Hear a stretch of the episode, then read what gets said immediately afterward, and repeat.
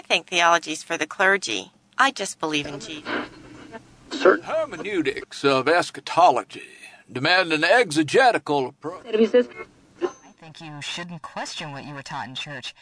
Isn't that blasphemy or something? Welcome to Theology Unplugged. Michael Patton here, joined by Sam and Tim and JJ. JJ, welcome again back So to good the to be fold.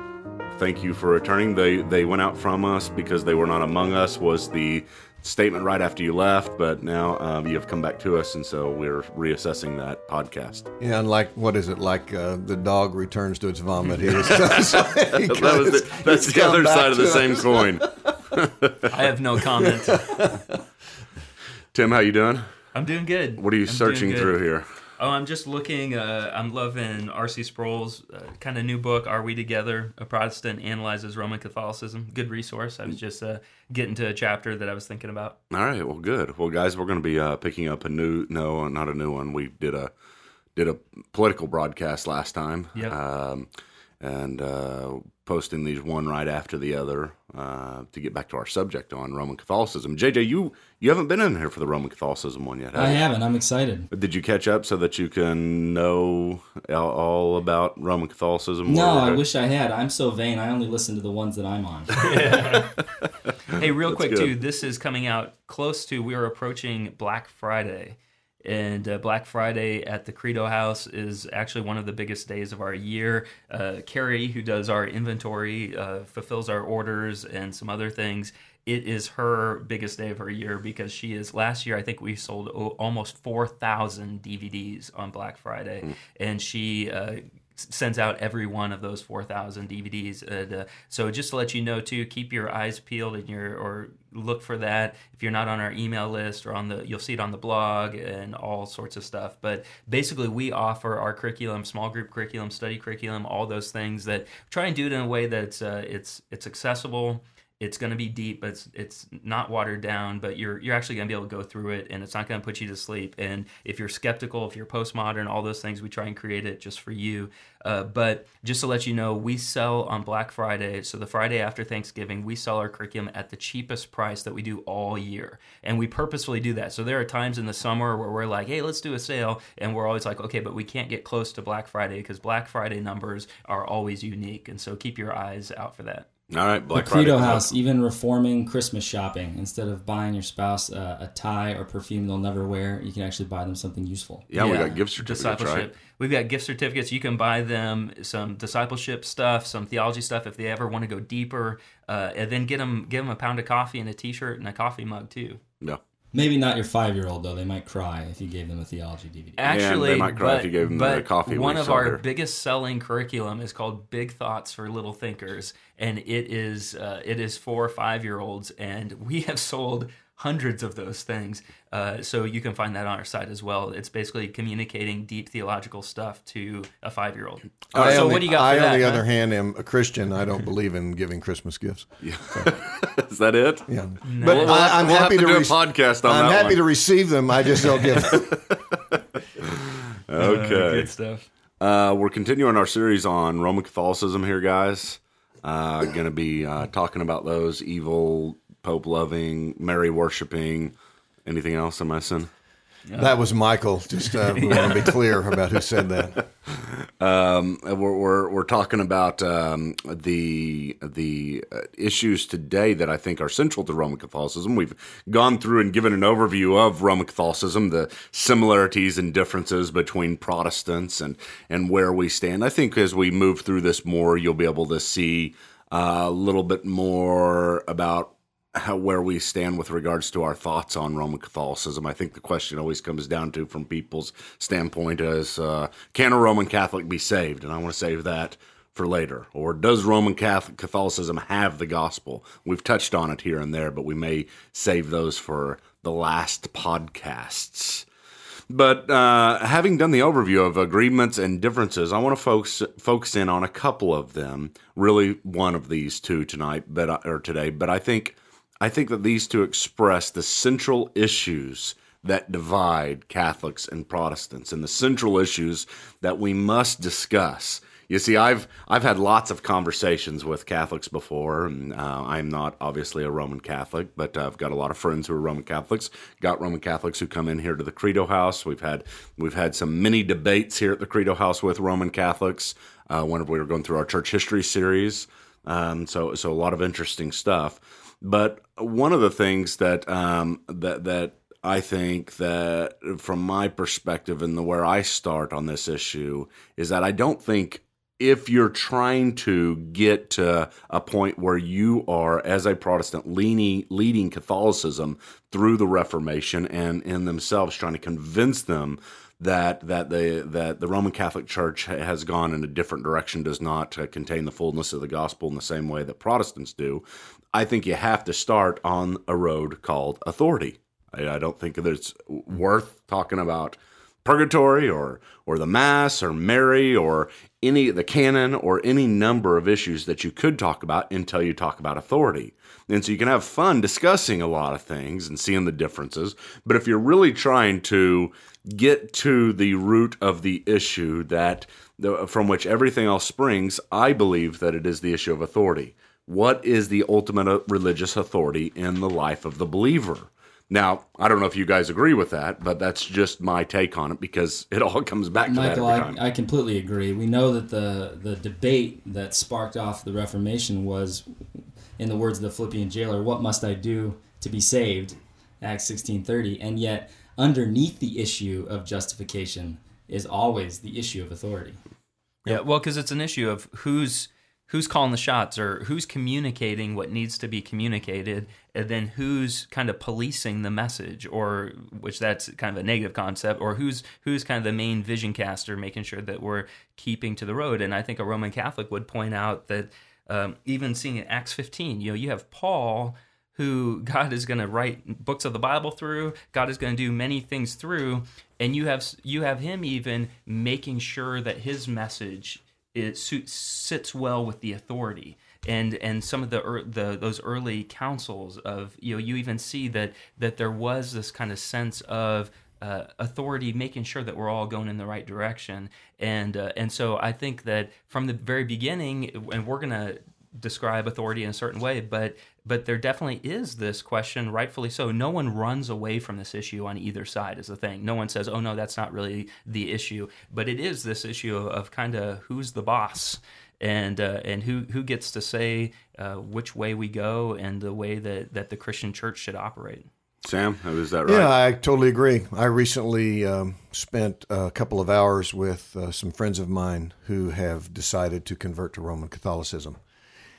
And uh, no matter which direction we went, uh, whether it was talking about particular issues, whether it was uh, Mariology, devotion to the Virgin, or issues of purgatory, or whatever it might be, it eventually came full circle back to how do you justify your belief in that particular position. It's always an issue of uh, must we have explicit biblical precedent for it? Or is scripture supplemented by something beyond itself? For example the the tradition and the findings of the councils in the history of the church.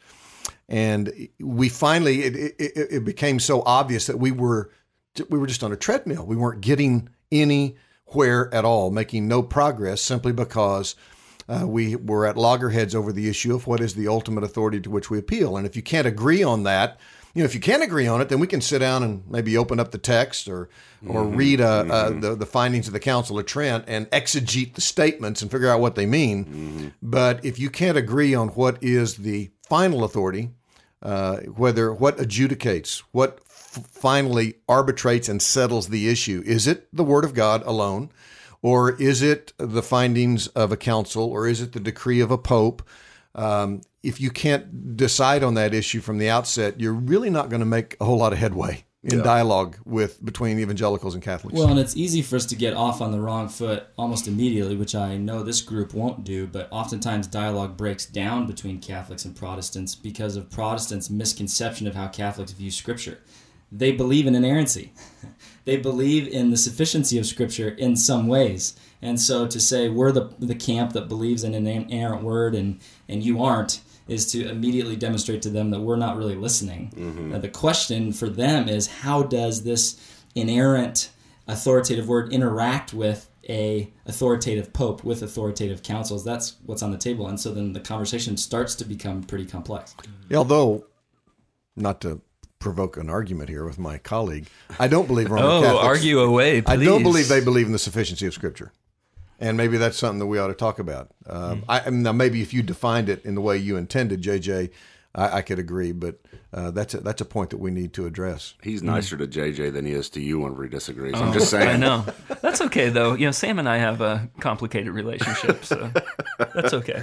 okay, okay. Let, let, let me let me just briefly try to define for our audience a little bit about Rome, what Rome believes about the authority, because I think that that is something that as we begin to argue as Protestants, we usually sh- say something like, "Show me that in Scripture," and they're, that's foreign to them. That's, mm-hmm. What do you mean? Show me that in Scripture? Why do I have to? And why why do I all of a sudden fall under this this this banner of sola scriptura, the Scripture alone? that you do. But but everybody, I think we all would agree, and this is kind of a silly thing to say, but it needs to be said. I think we all agree that God is our authority, right? Mm-hmm. I mean, it's there's somebody might say, "Well, the Bible's my authority." Somebody else trumps them. Oh, God's my authority, and I say, "Oh, well, we already know that." Mm-hmm. You know, don't we, we don't need to go there. But what we're trying to say is, what is our source of authority to God? What is the the avenue that we get to the authority of God? How do we get there? And how does god communicate his will to us that's Yeah. the primary question we're asking well, and Sam, I think what you're going to end up doing as we continue to debate is you're going to you're going to show their position to be inconsistent. Perhaps would be the issue. So to proof text in Vatican One, uh, 1869, quote: "Scripture is revelation without error." End quote. So they're Oh, gonna, be- they're going to claim that, but of course you're going to demonstrate that they're inconsistent in what they say and how they practice. No, I, I don't disagree at all that um, traditional Roman Catholicism affirms the inerrancy of Scripture. They believe in the authority of the Bible. They believe in the absolute necessity of the Bible, but they don't believe in the sufficiency of the Bible. Well, we go back to the authority, and we say the authority is God, God, and then we have uh, one mediator between God and man, Jesus Christ. Jesus Christ being God is obviously the authority as well. So Jesus, my authority, doesn't help us out anymore either. But what Roman Catholics and where we depart from Roman Catholicism is is essentially a, a, at where whenever Jesus gave to his apostles the deposit of faith we believe that that deposit of faith was ultimately written down, and that is the only source that we have to this deposit of faith that is reliable. Roman Catholics, on the other hand, believe that there was part of it that was written down and part of it that was not written down, part of it that was just preached and part of it that was uh, uh, codified, as Paul says. I encourage you to follow by what we have said, either by word of mouth or by letter from us. They say by word of mouth or letter from us. And so there's two sources of authority in the Roman Catholic Church that someone else has to come in and interpret. You got written tradition and unwritten tradition. Every Catholic that is good says that they believe that this is from Jesus. And so the unwritten authority is simply the the this uh, can be the same thing as scripture, but also can add to the scripture. And so you have this written authority and unwritten authority going through time down through the early church, and you're trying to find the unwritten authority. Why do you need the unwritten authority? Because the unwritten authority sometimes interprets the written authority or adds to it, whatever it may be.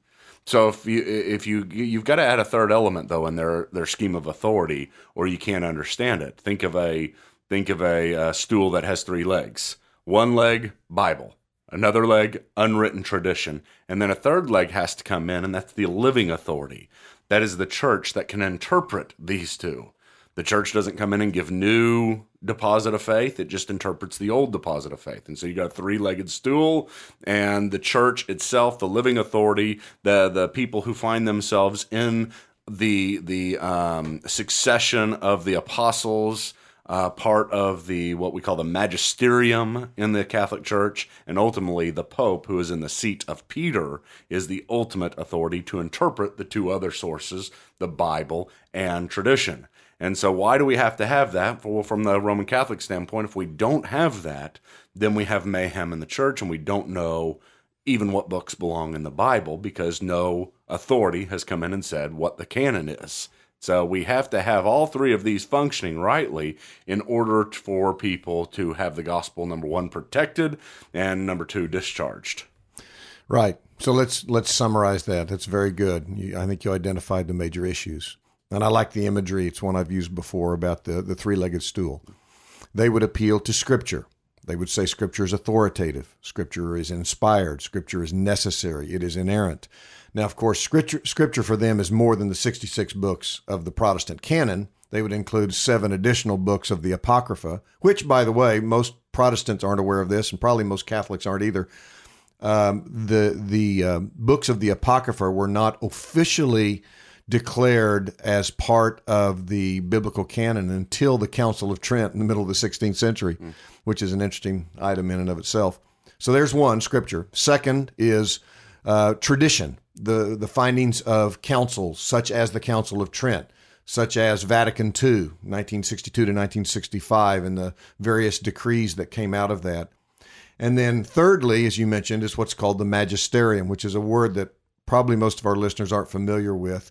Simply refers to the um, the Pope working in coordination and conjunction with the bishops or the College of Cardinals.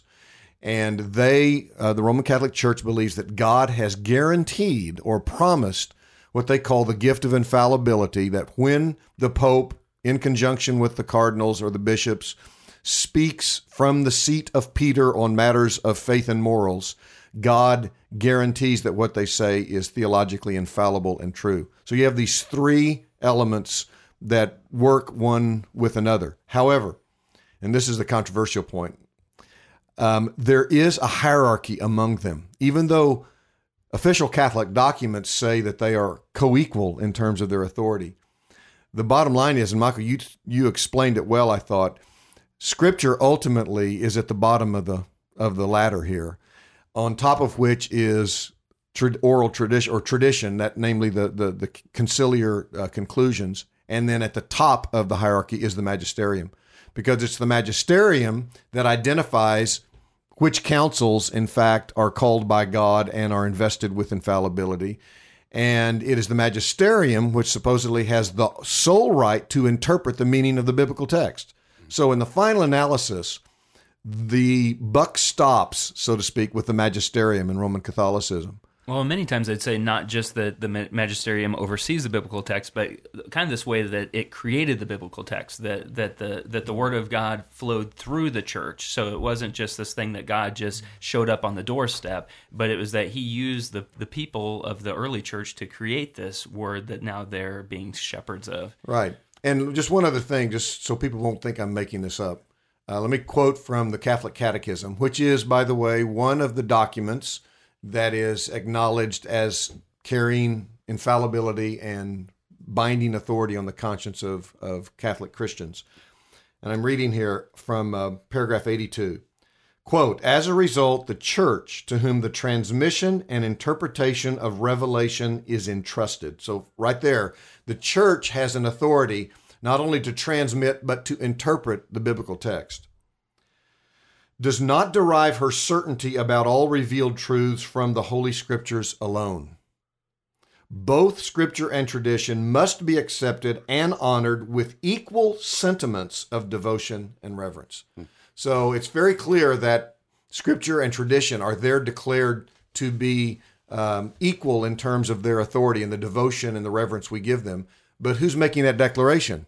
It's the magisterium. So in the final analysis, it is the magisterium through the history of, of uh, written tradition in the councils, and then, of course, third on the list, it seems to me to be the scriptures. That's how the Catholic Church functions. And so when you're talking with a Roman Catholic, and like you said, Michael, uh, uh, let's let's talk about the, the Immaculate Conception of Mary. Well, the fact that that nowhere appears in the biblical text, nor is even remotely suggested or hinted at, even implicitly, that really doesn't matter because Scripture alone, sola scriptura, is not the final and determinative issue as to what is revealed truth and thus binding on our conscience. Well, let me real quick then say what Protestants believe. I mean, it's very simple. We do not believe Protestant at the Reformation. Um, number one said that this was a development in recent last 500 years of history, that we have this authority that was set up as an infallible authority, and it doesn't represent the, the New Testament, doesn't represent the Old Testament, doesn't represent the earliest church. There is no authority that is final except for the Bible. The Bible is the ultimate authority.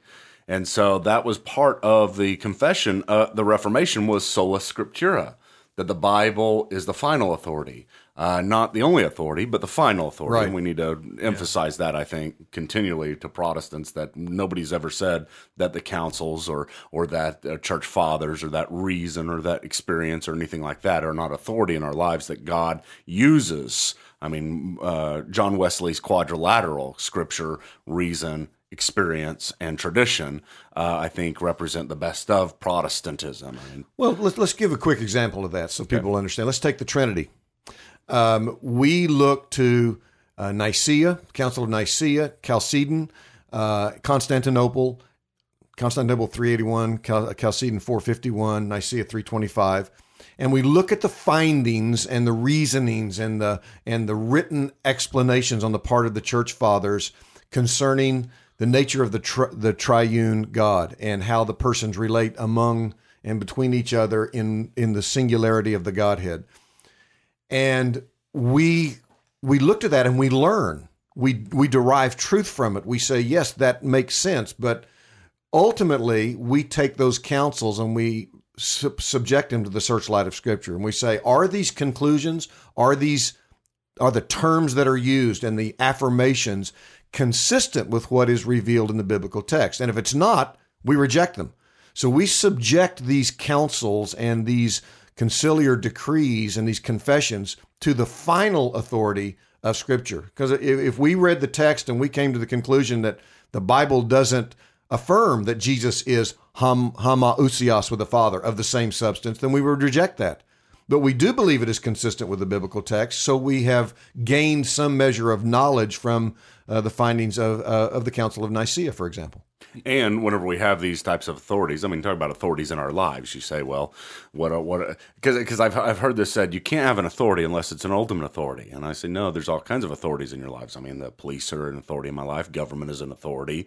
Uh, we just had the elections recently. Obama, whether whether we like it or not, is the authority is an type of an authority in my life. My parents were authority growing up.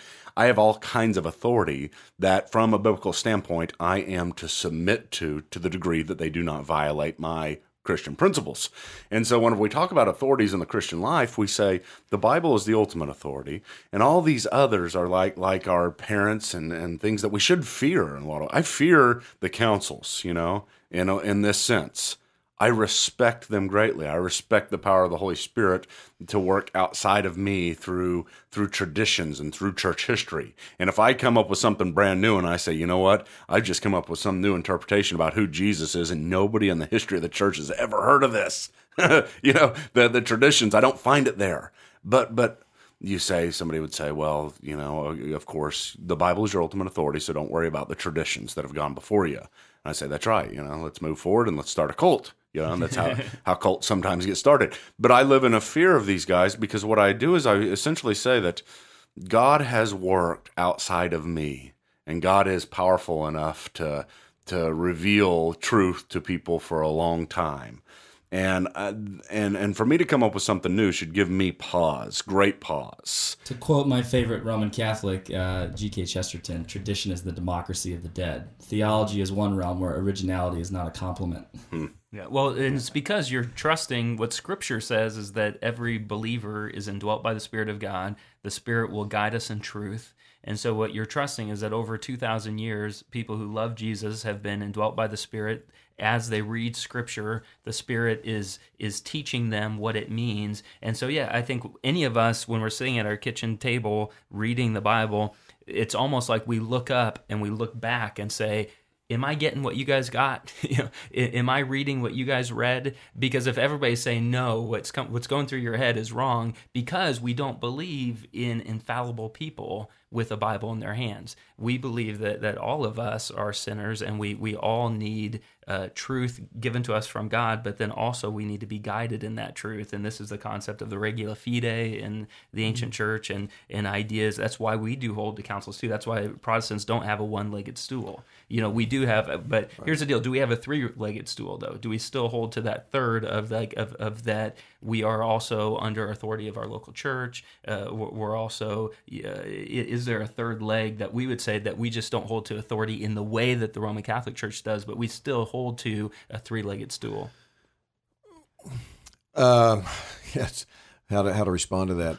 I mean, we as Protestants, we certainly highly, highly value tradition. Mm-hmm but we value it because it helps us understand Scripture better. It's not because Scripture is subservient to some magisterium throughout the course of the history of the church. Uh, we value it because Augustine or Aquinas or Calvin or a Luther or um, a Barth or somebody else enables us to better understand what our ultimate authority actually is saying. Mm-hmm.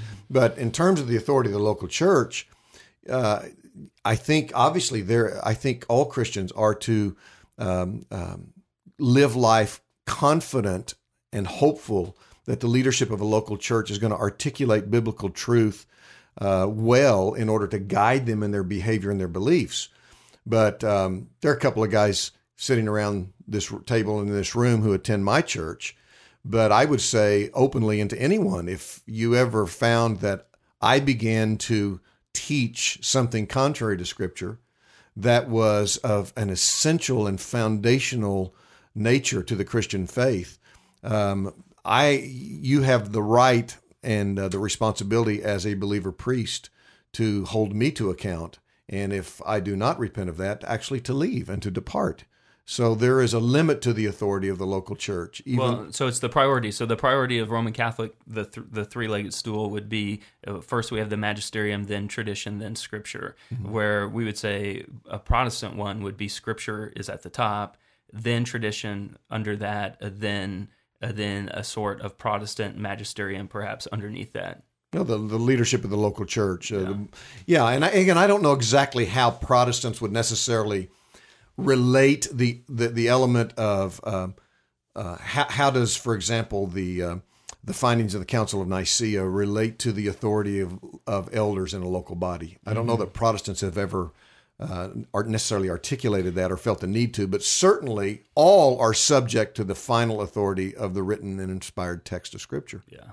I'd like to point out I'm I'm interested by Roman Catholic apologists like Scott Hahn that are going to say but the church went off book. You know, the, it didn't have scripture in its hands in the way you guys define it. You know, Jesus didn't write things down. It was an oral tradition. The early church was collecting these documents. How do you think they functioned before they had the, the formulated canon? Well, obviously they functioned in the way the Roman Catholic Church functions today. So we are the church in the world that has the closest similarity to the early church. Uh, but I think there's probably a lot missing there because, of course, the church of the, the Bible of the early church was the Old Testament. Well, you know? we got. I was a Gideon for a while. Once a Gideon, always a Gideon. That's what I heard the other day. So I just realized I'm still a Gideon. Gideon was in here and said, told me that. But uh, we used to hand out Bibles, you know, and we'd go to schools. We went up to the local uh, university and you know put them at the put them at the hospitals or the the um, hotels wherever we could put them. Sometimes we'd give them New Testament. Sometimes we'd give them you know full Bibles, and sometimes it was just uh, we'd go out and I think there was these living water things that were the Gospel of John. Give out the Gospel of John uh, we give them out to people and we say, Here, here's the Gospel of John. Let's say that's all they had was the Gospel of John. Some people, that's all they've ever had, all they've ever read, and some people that uh, have, don't have never had a Bible, you know, maybe they get it translated, and that's the first book they get translated. Maybe it's just John three sixteen they get translated, or maybe it's nothing they get translated. Somebody just comes with the message. If I go to an island and I don't have a Bible, and it's uh, it's people that don't have a Bible as well, they've never heard this can I make a church? Can I start uh, a congregation? Can I can I can I give a message that will actually convert these people and and create the same type of situation that we're talking about here of authority? I'd say absolutely. I mean, I can give the gospel, and, and you say, well, you don't have the Bible. Well, I have I have the message in my head. say, but there's nothing infallible. There's no inspired, uh, inerrant word that you're given over to them. Yeah, but the message is what transforms. The, the Bible is necessary for the church in order for us to, to have the fullness of what God has given to us, but it is not necessary. I mean, you don't have to have a Bible. God never had to give us a Bible, and I concede that to Scott Hahn. He never had to give us a Bible in order for the, the church to begin or for the church to even flourish. Um, I'm glad he did. You know, there's all kinds of things he didn't have to. I'm glad he gave us the book of Second Thessalonians. He didn't have to. Could have left that out. You know, we'd still would we be okay? Yeah, I think we'd all be okay. But it's great. He could he could have left out. You know, the book of First Corinthians. Would we be okay? Yeah, we'd be okay. But we'd be lately left out of something. And so to say, from our perspective as Protestants, when we say that we have to have this authority, we're not. I don't want anybody to misunderstand us, right? I mean, we're not saying that yeah, the the church had to have this Bible in order for the church to even exist, right? Good. Are we all good? Well, and Sam, Sam's processing it. Sam, wouldn't you say from from Acts 17, it seems like Scripture was still functioning as the norming norm when Paul's commending the Bereans for searching the Scriptures. Of course, that's the Old Testament Scriptures that are being referred to there, correct? Yeah, and it's the Old Testament that's been referred to in 2 Timothy three sixteen and seventeen as well. Um, but we know that by extension, in, that in the New Testament church, they had already regarded the writings of Paul as scripture. Yeah. Um, so, yes, I think what's most important as I'm thinking through this for our listeners to keep in mind is that as we begin to take up individual topics in the coming weeks, we're going to be looking at justification and um, purgatory and indulgences and penance and what about the um, the sacrifice in the mass and transubstantiation? We're going to be evaluating all of these issues and these claims on the part of Roman Catholicism in light of what we see in Scripture. And to the extent that we can aff- affirm from the Word of God that these things are true, uh, we will do so. But it's not because the Roman magisterium said to do that, but because we think that's what the biblical text requires. I mean, we do this, for example, uh, just take take a, a, contemporary illustration. We have um, a new genre of Christian book, and it's I just went to heaven or hell now buy my book, mm-hmm. and people are becoming literally millionaires overnight because they claim they you know I just spent 24 minutes in hell and 72 minutes in heaven or whatever, and I saw bright lights and all sorts of ooey gooey things, and when we read those books and, and people almost want us to just simply accept uh, the testimony on the basis of, well, these are good people. Surely they wouldn't lie to us. But when I read what they claim they saw in heaven and it directly contradicts what the New Testament says, I'm left with one conclusion.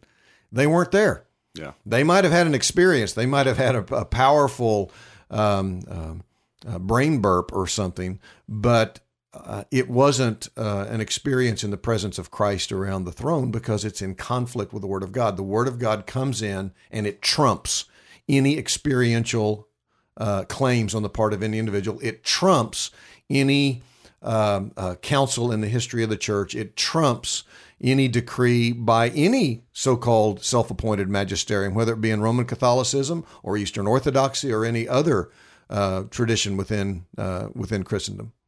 Let me make this suggestion. This issue of authority is huge. I mean, I think we just barely touched on it.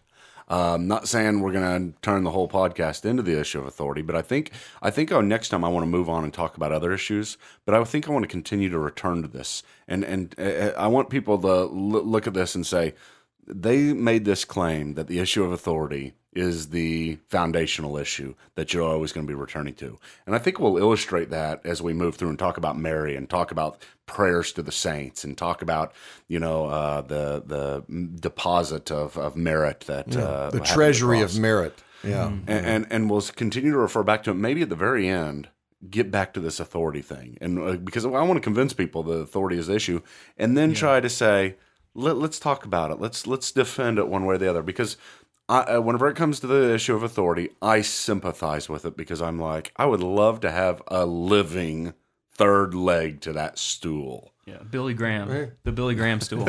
yeah. Well, and I think so too. I think an important thing that I want the listeners to really struggle with is this idea of what is the authority in my life.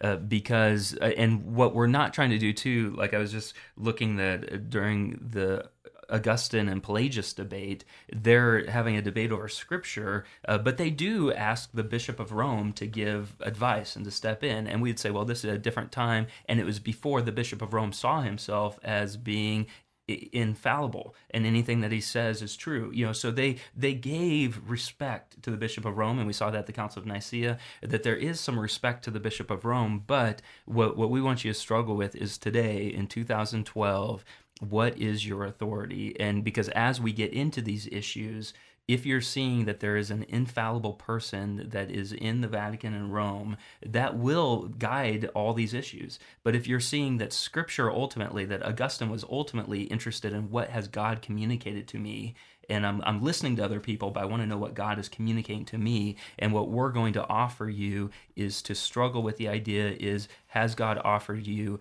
a, Bible that you can have in your hands and that he is directly uh, really scandalous grace that he that he is offering you you a little nobody just like i'm a little nobody. He's offering you direct access to the throne room of god and direct access to hear what the desires of god is for your life.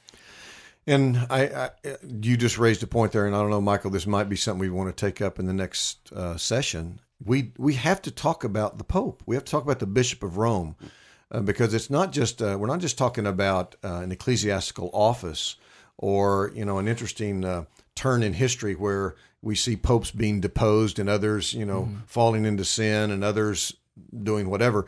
Uh, we have to talk about why Roman Catholics believe that God has guaranteed infallibility when He speaks on matters of faith and morals. Yeah. And where does that come from? Why do we not embrace that as Protestants? Why well, maybe, do we question? That? Maybe we'll do an individual session on who is the Pope, what is the Pope, who is he, you know, the history of it. And let's talk about that next time. That's Sound a good, good, reminder that Roman Catholicism is monolithic in ways that the many theologies of Protestantism are not. Because at the end of the day, there's a bishop in New York, there's a bishop in Los Angeles, but it's what the Bishop of Rome says that really matters. Yeah. All right. Thanks for listening.